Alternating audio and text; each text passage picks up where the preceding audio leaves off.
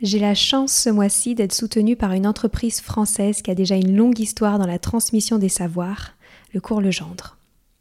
On connaît souvent Cours Legendre pour le sérieux de son offre de soutien scolaire ou ses cahiers de vacances. Je vous parle aujourd'hui de son école à distance. Disponible du primaire jusqu'à la fin du collège, l'enseignement à distance du cours Legendre permet de répondre aux particularités de chaque famille et d'offrir des cours d'excellence. L'élève peut ainsi travailler à la maison avec des cours de la même qualité que ceux transmis en classe, avec en plus un suivi de l'enfant confié à un enseignant passionné pour chaque matière. Ce qui me plaît avec cette école à distance du cours Legendre, c'est qu'elle offre la liberté aux familles d'adapter les apprentissages à un quotidien pas comme les autres. Tout ça en assurant un parcours de réussite individualisé pour les élèves. Pour retrouver plus d'informations, rendez-vous sur leur site www.cours-legendre.fr. Une équipe est à votre disposition pour répondre à toutes vos questions. Allez, je laisse place maintenant à l'épisode. Bonjour à tous, ici Stéphanie, c'est moi, et Sylvie Descleb pour un nouvel épisode du podcast Les adultes de demain. Les adultes de demain, c'est un échange autour de l'éducation et la parentalité pour éduquer autrement. C'est aussi un livre qui s'intitule Offrir le meilleur aux enfants aux éditions Atier. Vous trouverez le lien sur notre compte Instagram et sur notre site internet lesadultedemain.com.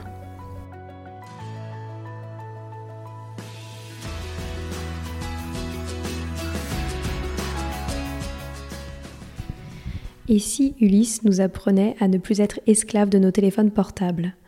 Yves-Alexandre Talman ne croit pas en la volonté ou aux bonnes résolutions que l'on finit souvent par ne plus suivre, mais met en avant la liberté de choix. Ce psychologue nous partage ses solutions pour que les jeunes ne soient plus dépendants des réseaux sociaux, des conseils que l'on peut d'ailleurs s'appliquer en tant qu'adulte. Bonjour Yves-Alexandre. Bonjour. Je vous ai découvert grâce à votre approche que je trouve particulièrement intéressante sur les écrans et les jeunes, euh, puisque vous parlez surtout de volonté, et moi la volonté c'est quelque chose qui me parle beaucoup, donc on y reviendra. Euh, pour vous présenter brièvement, vous êtes un passionné du fonctionnement humain. Euh, j'ai vu ça dans votre biographie. Vous êtes notamment psychologue, professeur de psychologie, conférencier et vous avez écrit de nombreux livres. Alors pourquoi avoir décidé euh, de réfléchir au sujet des écrans alors même que vous êtes un passionné du fonctionnement humain? J'ai plusieurs euh, professions. L'une d'elles, c'est d'être professeur pour des jeunes qui se préparent au baccalauréat. je crois que vous appelez ça gymnase ou lycée. Chez nous, en Suisse, on l'appelle un petit peu différemment. Euh, quoi qu'il en soit, j'ai des jeunes, allez, on va dire entre 16 et 20 ans. Et puis, euh, ce que je constate avec mes collègues, c'est que ces jeunes sont en moyenne 3h30, 4h, 4h30, suivant comment on regarde les statistiques, euh, scotchés sur leur téléphone portable. Et ça, ça questionne. Alors, euh, c'est plutôt à travers l'expérience que je fais euh, auprès de la population avec laquelle je travaille que euh, la question des écrans a émergé. Alors, pourquoi est-ce que selon vous, les écrans ils sont, sont si addictifs, et plus particulièrement auprès des jeunes? Je, crois qu'il n'y a même pas besoin de préciser auprès des jeunes. Je crois qu'ils sont addictifs tout court, mais peut-être qu'on met plus le projecteur sur les jeunes. tout simplement parce que bon, ils, ils vont à l'école ou ils sont en formation et puis là on voit directement les effets. Mais quand je regarde les adultes autour de moi, ils sont pas en reste, hein, comme, mmh. comme on dit. Donc euh, la question générale, pourquoi les écrans sont si addictifs euh, Il y a une réponse simple euh, que je vais donner et je pense que ça va choquer personne. Parce qu'ils sont conçus pour être addictifs. pas les écrans. Hein. Un, écran, c'est voilà un peu d'électronique, c'est pas ça. C'est les applications hein, qu'on y trouve. Alors on peut parler des jeux, on peut parler des des, sites qui proposent des séries, euh, mais principalement les réseaux sociaux. Or, si vous écoutez les personnes qui, sont aux commandes de ces réseaux, ceux qui les commercialisent parce que c'est du commerce, ils ne s'en cachent pas, ils disent, et aucun ne le dit, hein, aucun dit, nous voulons faciliter la vie des gens et leur rendre la vie plus belle. Ils disent, nous, on fait du business. Ce qu'on veut, c'est payer nos employés à la fin du mois. Donc pour ça, il nous faut vendre de la pub et pomper des données qu'on ira vendre plus loin. Voilà notre projet. Il ne s'en cache pas, et, c'est ça qui est extraordinaire.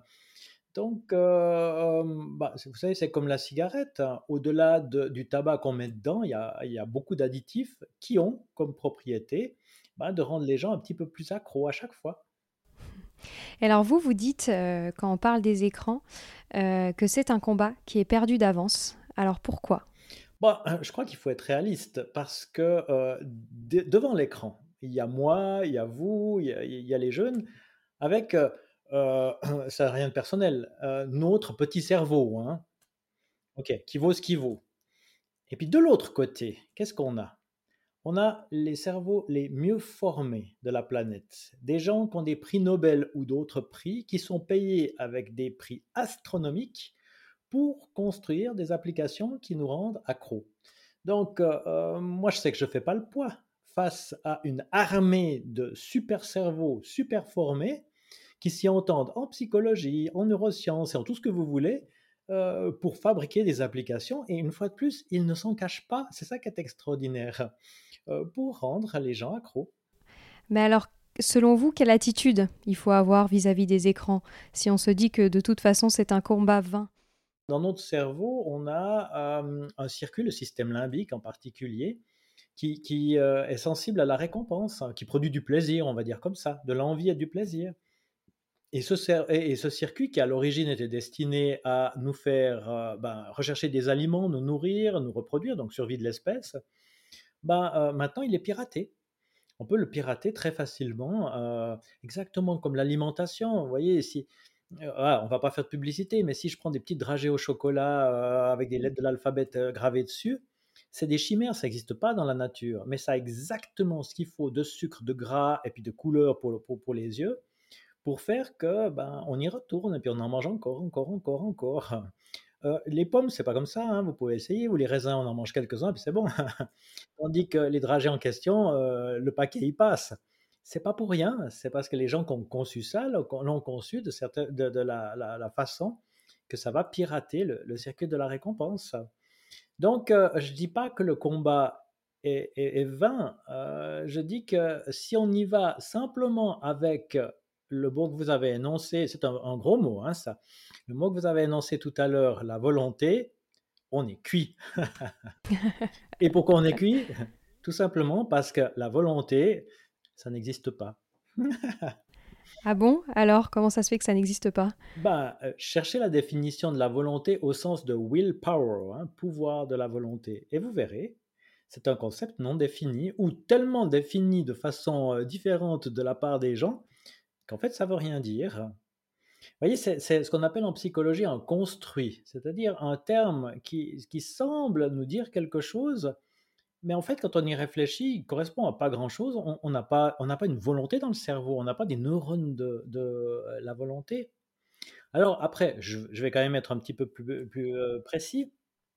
On a des tests psychologiques qui mesurent par auto-questionnaire la volonté dans le sens de l'autodiscipline. Et on trouve des différences interindividuelles, c'est normal. Certaines personnes, sur ces questionnaires, cotent plus haut que d'autres. Certaines personnes, donc, auraient, ont plus de volonté que d'autres. Mais les psychologues qui ont fait ça, ils ont fait un pas de plus et ils ont été voir dans la vie de ces gens-là qu'est-ce qui se passait. Et ils ont eu la grande surprise de constater que la vie des gens qui disent avoir beaucoup de volonté sont des vies où il y a nettement moins de tentations. Alors voilà le scoop. Avoir de la volonté, c'est organiser son environnement pour ne pas avoir à utiliser notre force de résistance. Pourquoi? Parce que là aussi, c'est pas un scoop. Hein. Le matin, quand je me lève, je peux résister au petit chocolat, à la cigarette, à l'alcool, à tout ce qu'on veut aux écrans. Et encore, les écrans. Mais le soir venu, quand je suis fatigué, quand j'ai été bouleversé dans mes émotions, contrarié, etc., c'est une toute autre paire de manches. Et là, c'est exactement comme le 3 janvier. Vous savez, les bonnes résolutions du nouvel an, trois jours, si on a de la chance, autrement c'est avant, pouf, ça disparaît et c'est fini. Mais c'est prévu pour fonctionner comme ça. Et notre cerveau, et les réseaux sociaux, les, applications, les écrans. Mais alors, quelle solution euh, vous trouvez pour se limiter euh, auprès des écrans, auprès des réseaux sociaux si au final euh, on n'a pas de volonté pour y faire face On n'a pas de volonté, mais on a une liberté de choix. Alors ça, c'est euh, quelque chose qui, est intéressant. Euh, dans, la, philosophie classique, on avait encore ces vieux concepts hein, de, volonté, un petit peu comme le, cocher hein, qui tient les rênes des chevaux qui, sont impérieux, hein, qui vont dans tous les sens et puis qui tirent. Mais ça, c'est le modèle, le, le- le modèle en fait ne- qui ne correspond pas aux données de la neuroscience actuelle qui nous disent qu'il faut voir les choses autrement. Toujours avec une métaphore de l'Antiquité, il faut voir euh, euh, la métaphore qui nous est délivrée par Ulysse, le navigateur, euh, quand il revient de la guerre de Troie et qu'il va rejoindre sa terre natale, Ithaque, et qu'il doit croiser l'île où il y a ces maudites sirènes qui sont les tentatrices par excellence. Et voyez, Ulysse, il fait pas l'erreur de croire qu'il a de la volonté. Ulysse, il sait. Il sait que quand les sirènes ne chantent pas, c'est facile de résister. Moi aussi, je résiste bien aux chocolats qui sont pas dans mon placard, ni à la bière qui n'est pas dans mon frigo. C'est facile de résister. Mais quand il est face aux sirènes, c'est tout autre chose qui se passe. Et donc, il anticipe et il prend une décision volontaire avant d'être confronté à la tentation. On revient à l'histoire de la volonté. hein. C'est-à-dire qu'il demande à ses marins de le ligoter au mât de son navire. C'est lui, en toute liberté, qui demande à ses marins de le ligoter pour ne pas céder à l'appel des sirènes. Alors je crois que vous voyez où je veux en venir avec, euh, avec les écrans. Euh, vous, vous- voilà, voilà, on va dire comme ça. euh, J'ai un problème avec les écrans. Je passe 5 heures de ma, ma vie par jour à perdre mon temps, hein, tout en sachant que je le perds. hein. Je peux vous assurer que mes jeunes ne disent pas c'est génial, j'apprends plein de choses sur les écrans. Ils me disent c'est horrible parce que peut-être une demi-heure j'ai appris quelque chose, mais les quatre autres heures j'ai perdu mon temps. Ils le disent. Mais bon, c'est plus fort que moi. Une fois que je, je veux voir la suite, la suite, la suite, ben oui, c'est fait pour ça. Donc, on s'inspire de Ulysse, et Ulysse, il nous, dit- il nous dit quoi? Ben, Il faut décider à l'avance. J'installe une application. Il y a d'autres grands cerveaux qui ont fait ça, donc on peut aussi les utiliser, ces grands cerveaux. Une application ou un contrôle parental, ou peu importe comment on appelle ça, pas une application qui vous dit votre temps de consommation, celle-ci, elle sert à rien du tout, si ce n'est après à vous, à vous faire sentir coupable. Mais une application, je la programme et je dis voilà, euh, je programme cette application pour m'autoriser une heure de réseaux sociaux par jour. Puis après, ça fait schling, et puis quoi que je fasse, j'ai plus accès. Et puis tout d'un coup, c'est marqué mot de passe. Puis comme je me connais, ben, Ulysse aussi se connaît, il peut pas se ligoter lui-même, hein, parce qu'il se ligote, il se déligote, c'est trop facile. Je vais chez quelqu'un d'autre, un ami, puis je lui dis, tu me mets un mot de passe incraquable là-dessus, ping, voilà, et c'est fini. Et après, j'ai plus besoin de faire de- de- d'efforts de volonté. Mon appareil s'éteint tout seul. Sur les écrans, ce qu'on entend souvent, euh, c'est que c'est une grande source de conflit entre les parents et leurs enfants. Est-ce que euh, vous pensez que les parents euh, doivent imposer cela à leurs enfants? Ils peuvent essayer. Mais jusqu'à preuve du contraire, euh, je pense que la jeune génération a toujours un cran d'avance sur les compétences techniques des parents. Donc, quand j'entends les jeunes, moi, moi, ils peuvent le dire, je ne suis pas leurs parents, ils trouvent le moyen de contourner. Ça, il n'y a pas trop de soucis. Donc, euh, j'ai même, même des gens qui disaient, oui, alors, euh, euh, je demandais à ma fille de donner son téléphone, elle donnait son téléphone, bien sûr, mais elle gardait la carte SIM, puis elle, avait un autre téléphone à côté, puis, elle, y allait de nouveau. Ouais, alors moi, je, bloquais le Wi-Fi. Ouais, et puis j'ai compris après que mon fils, le premier soir, il avait déjà trouvé le mot de passe, parce qu'ils savent faire ça, les jeunes. Donc oui, on, peut le faire. Mais ce qui est important dans cette affaire d'Ulysse, et on parle de contrat d'Ulysse, c'est que ce n'est pas les marins qui ont sauté sur Ulysse pour le ligoter, c'est lui qui a décidé. Donc vous voyez que c'est, si moi on m'impose quelque chose, bien sûr, ma liberté sera réduite et puis je, je vais tout faire pour contrer hein, euh, le contrôle. Par contre, si c'est moi qui ai pris conscience, alors euh, c'est tout à fait différent. J'exerce ma liberté suprême. Enfin, on va le dire comme ça, il n'y a pas plus grande liberté que se fixer ses contraintes soi-même. Mais vous voyez, les jeunes n'ont pas été élevés comme ça, malheureusement. Ils ont été élevés dans une toute autre approche qui est complètement, je ne sais, pas le mot que je pourrais utiliser là, mais en tout cas c'est super dangereux. L'envie. On fait les choses parce qu'on a envie. Puis les parents, ils ont activé tout ça. Tu as envie de manger quoi ce soir? Un burger, des pâtes ou une pizza? Tu vas aller où en vacances? Tu as envie d'aller à Europa Park ou tu as envie d'aller à... Mais bon Dieu de bon Dieu, la vie, c'est pas ça. La vie, c'est obligation aussi. Et vous voyez que Ulysse, il comprend ça, et c'est pour ça qu'il s'oblige lui-même en cédant d'un lien pour ne pas céder. Donc, les jeunes qui acceptent ce type de, deal, hein, de contrat, ils ont déjà payé un prix assez, assez fort. Hein. Souvent, c'est des gens qui, ont raté une année, des examens, et puis qui sont, qui sont en bout de course, c'est-à-dire qu'ils savent qu'ils n'ont plus de chance. Puis ils me disent, mais écoutez, là j'ai besoin d'aide, parce que je sais que je ne vais pas y arriver. Et là, ça marche. Mais si, si je le dis comme ça à une classe, ah, je vais vous raconter une anecdote drôle. Hein. J'ai projeté le documentaire qui s'appelle Dopamine. Peut-être que vous connaissez. C'est passé à la télévision française récemment, et puis ça dit justement comment les réseaux sociaux sont construits pour capter l'attention et, rendre les, gens accros. Donc, je, montre ça à, deux classes, et comme il y avait une pause durant la, double période, je me suis dit, j'arrête le documentaire, j'arrête le documentaire, puis je dis, voilà, on fait cinq minutes de pause. Alors qu'ils venaient d'entendre que notre pauvre cerveau est captif de récompenses aléatoires. Euh, euh, il y a même un acteur déguisé en, pigeon, vous savez, comme dans la cage de Skinner, donc de, la, psychologie de base.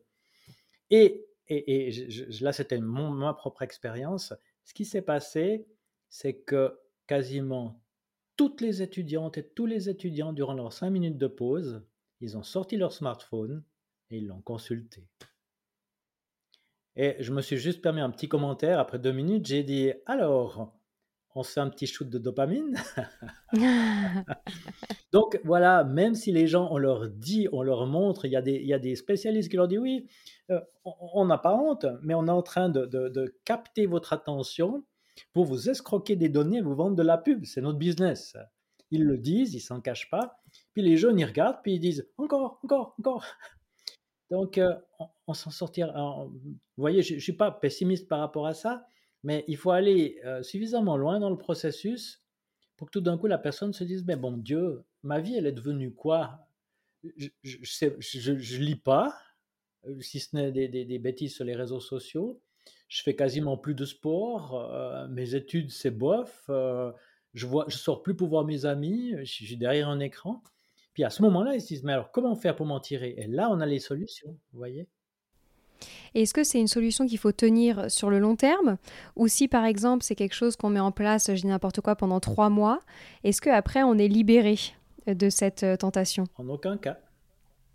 Pourquoi? Parce que c'est notre cerveau, vous savez, c'est le circuit de la récompense derrière qui est à l'œuvre. Euh, euh, c'est pas vous, c'est pas moi, c'est le cerveau humain. C'est ce qu'il y a de commun dans notre fonctionnement. Et ce, et commun fait qu'on va rechercher la gratification immédiate. Et entre ouvrir un livre de maths pour faire des exercices ou apprendre du vocabulaire d'une langue étrangère ou se faire plaisir dans l'immédiat en consultant des stupidités sur les réseaux sociaux, passez-moi du terme, jugeant, ben, le, circuit de la récompense, il n'est pas outillé pour fonctionner autrement. Je le dis avec une, analogie, vous savez, c'est comme le, diabète de type 1, lorsque le pancréas fait plus son travail. Euh, quand on, est atteint de cette maladie, on sait que toute sa vie, il faudra, faire, euh, il faudra se faire des injections, même si on a une pompe qu'il fait automatiquement, d'insuline. Le jour où on arrête, c'est fini. Et je peux vous dire par expérience, on, fait des, expériences, mais volontaires avec nos jeunes. Par exemple, sur une semaine thématique, euh, les, jeunes vont dans la nature, ils explorent, etc. Et puis ils acceptent de renoncer à leur téléphone. Puis à la fin de la semaine, ils disent C'était super, on vit très bien sans téléphone, c'est génial. Et on les voit une semaine après, et puis ils sont tout penauds. On dit Puis alors, c'est bien sans téléphone, c'est comme avant. Moi-même, dans mon travail, j'amène des personnes à réduire leur temps. Et puis alors certains vont dire pendant un mois, voilà, je, réduis mon temps à une demi-heure d'écran par jour ou une heure d'écran par jour, c'est eux qui décident. À la fin, ils disent tous, super, j'ai pris, j'ai maintenant j'ai lu quelques livres, j'ai refait du sport, j'ai vu des amis, c'est génial tout ce qu'on peut faire avec tout ce temps. Je les revois trois semaines après, je leur dis, puis alors c'est bien cette vie avec moins de téléphone? Euh, bah, Vous savez, petit à petit, j'ai consommé plus, puis c'est la même chose qu'avant. C'est pour ça que je vous dis que le combat est perdu, sauf si on pose un cadre. Et pour en revenir sur votre solution euh, pour se limiter sur euh, le temps d'écran, est-ce que vous pensez qu'il est important que les parents servent de modèle sur ce sujet et que eux-mêmes euh, mettent en place ce système-là pour limiter leur propre temps d'écran? Ça n'a strictement aucun sens qu'un adulte dise à un enfant de ne pas consulter à tout va son téléphone alors que lui le fait. Euh, de même que ça n'a pas beaucoup plus de sens que, que, ça a de boire un gros verre de vin rouge devant son enfant en lui disant que l'alcool c'est mauvais pour la santé puis que lui il doit pas. Euh, la parole enseigne, l'exemple entraîne. Donc c'est clair qu'on commence par l'autodiscipline. Hein. Si, si j'aimerais avoir un impact, une influence, alors autant que j'incarne moi-même euh, le style de vie hein, que, je pense être plus profitable. Hmm. Et si on revient sur le principe euh, des bonnes résolutions, parce que ça m'intéresse aussi euh, beaucoup, vous pensez qu'il n'est pas nécessaire, du coup, de se fixer euh, des bonnes résolutions à partir du moment où celles-ci ne restent que des bonnes résolutions et plutôt des bonnes intentions qu'on oublie vite? Ben, euh, j'irai pas jusque-là parce que euh, euh, mon travail à moi, c'est d'aider les gens à les tenir leurs bonnes résolutions. Ah. Ceci étant, je suis connu dans, dans le service. Moi, j'interviens aussi auprès des étudiants de l'université, euh, là, là, où j'habite. et puis, j'ai bien des personnes qui ont des problèmes à, tenir les délais, donc ils procrastinent, comme on dit, et puis ils font pas leurs examens, etc. Et, et alors, j'ai la réputation maintenant, je le dis avec un certain sourire, hein, d'intervenir sur les ruines fumantes des bonnes résolutions des gens. Donc quand ils sont, quand ils sont plantés, là, là, le terrain est, mûr. Alors, je vous donne un exemple. Si vous me dites, voilà, moi, il n'y a pas besoin d'attendre le 31 décembre, n'est-ce pas? Alors, euh, nous sommes le 14 euh, septembre, et vous me dites, voilà, moi, je, veux prendre la bonne résolution à partir de demain, 15 septembre, d'aller euh, à la salle de fitness euh, et puis de faire aller trois entraînements par semaine. c'est un peu beaucoup, trois. Allez, on va dire deux. Ok, moi je peux vous aider à, tenir ça. Pour le moment, c'est une bonne résolution. Autrement dit, il ne vous en coûte rien de ne pas la suivre. C'est un petit peu comme Ulysse. On va faire un contrat et puis on va mettre un lien. Mais le lien ici, c'est une mise. Maintenant, on, discute de la mise.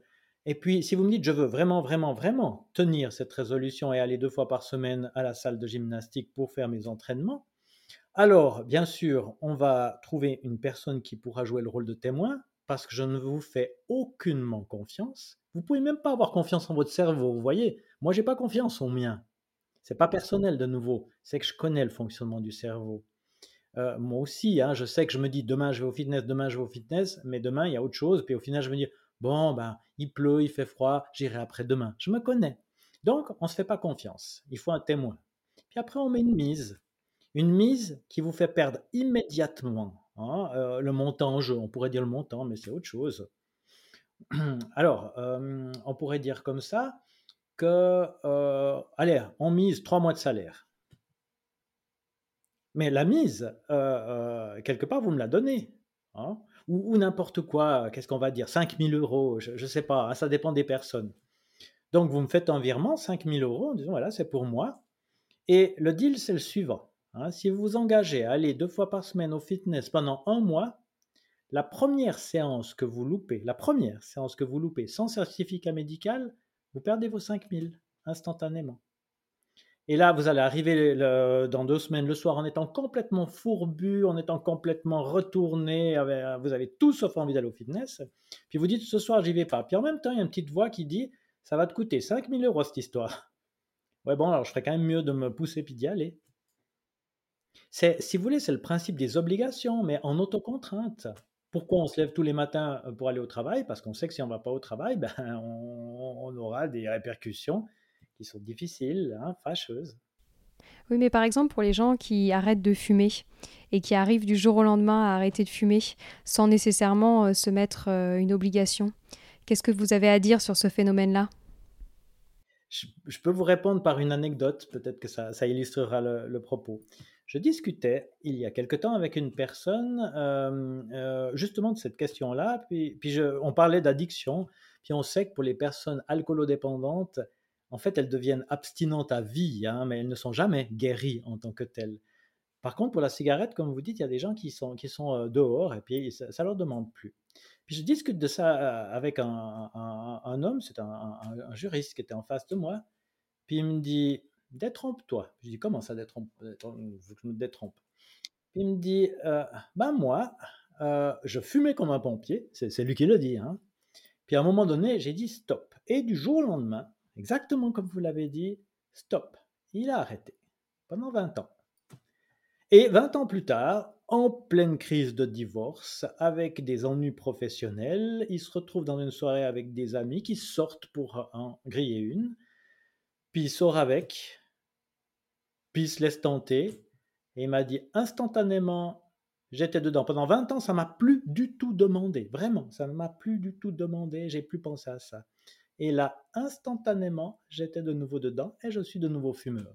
Donc les gens qui vous disent ça, c'est comme les gens qui vous vendent des super méthodes pour perdre du poids, puis qui disent, regardez, c'est génial, en, six mois, j'ai perdu 25 kilos. Moi, je leur dis, c'est tellement génial qu'on se donne rendez-vous dans 20 ans, si vous voulez bien. Puis on verra ce qui se passe. La plupart de ces gens, je peux vous dire que 5, 10 ans après, ils sont au point de départ. Euh, c'est pas pessimiste, hein je trouve ça extraordinaire que la connaissance du fonctionnement du cerveau nous permet de poser un cadre en toute liberté qui nous permet d'atteindre nos objectifs dans le moyen et dans le long terme plutôt que de céder au chant des sirènes. On a maintenant euh, cette technique euh, pour limiter le temps sur les écrans et mm, une fois qu'on s'accorde, donc euh, comme vous l'avez dit, une heure, deux heures, peu importe le nombre d'heures d'écran par jour, qu'est-ce que c'est selon vous une utilisation intelligente de ces écrans? Une utilisation intelligente des écrans ça va dans le sens des dernières études qui montrent que ce n'est pas le temps qu'on passe sur les écrans qui fait problème, c'est la façon de passer du temps. Une façon intelligente, c'est une façon active. Je, prends une analogie que tout le monde va comprendre. Habituellement, c'est pas que je passe devant une salle puis je me dis tiens, il y a des films, je rentre comme ça au hasard, je me mets dans une et puis je regarde si ça me plaît ou pas. Mais je me dis en regardant le programme, ah tiens, il y a ce film, j'aimerais beaucoup aller voir, donc je programme ma sortie du samedi soir ou peu importe, j'achète mon ticket. Ça, c'est une utilisation active. Je choisis ce que je regarde quand je le regarde. C'est l'inverse de la télévision où j'ai du temps à perdre, je m'assois dans le sofa, je prends la zapette et tchac tchac tchac, puis je regarde toutes les bêtises qui passent par là. C'est ça qu'il ne faut pas faire. Autrement dit, quand je consulte mon téléphone, c'est parce que je vais chercher une information, parce que je veux écrire un mail, parce que je veux faire une photo, mais pas parce qu'il y a une notification qui me dit qu'il y a quelque chose qui est arrivé. Euh, donc, pour, être encore plus euh, euh, général dans le conseil, toutes les notifications, en, gros, quand on installe une application sur un téléphone, toutes les, fonctionnalités par défaut, il faut les désactiver, parce que c'est justement ce qui nous capte notre attention. Donc, on enlève les notifications, on enlève les, petites pastilles, tout ça, et c'est nous qui décidons. Ok, je m'accorde une heure de, réseaux sociaux si j'ai envie, pourquoi pas euh, hein, Il y a des choses certainement intéressantes. Mais après une heure, ça s'arrête. Ben merci beaucoup euh, Yves Alexandre pour votre temps. J'ai une euh, question rituelle maintenant sur le podcast. Comme vous le savez, le podcast s'appelle Les adultes de demain.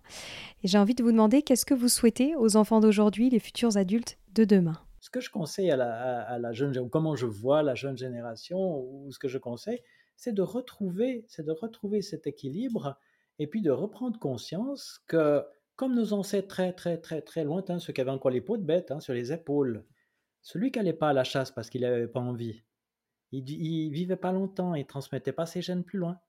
Bah, c'est aussi simple que ça. Il y a un équilibre et que l'histoire de tout tout de suite ça me fait plaisir et puis je veux et puis euh, pas de contraintes, c'est pas possible. Dans une vie humaine, c'est tout simplement pas possible il y a un équilibre à trouver. Donc je souhaite que notre jeune génération retrouve cet équilibre et accepte de sacrifier à certains moments le plaisir immédiat pour des, des, visées euh, moyen long terme. Un exemple tout simple, et ça je conseille alors à beaucoup de jeunes, faire des études. Faire des études, c'est renoncer au plaisir immédiat pour obtenir à terme un diplôme qui permet à terme de, certainement pouvoir briguer euh, un poste qui sera plus satisfaisant. C'est une question d'équilibre. Eh ben merci beaucoup euh, Yves Alexandre pour votre franc-parler et je vous dis à très bientôt. Merci.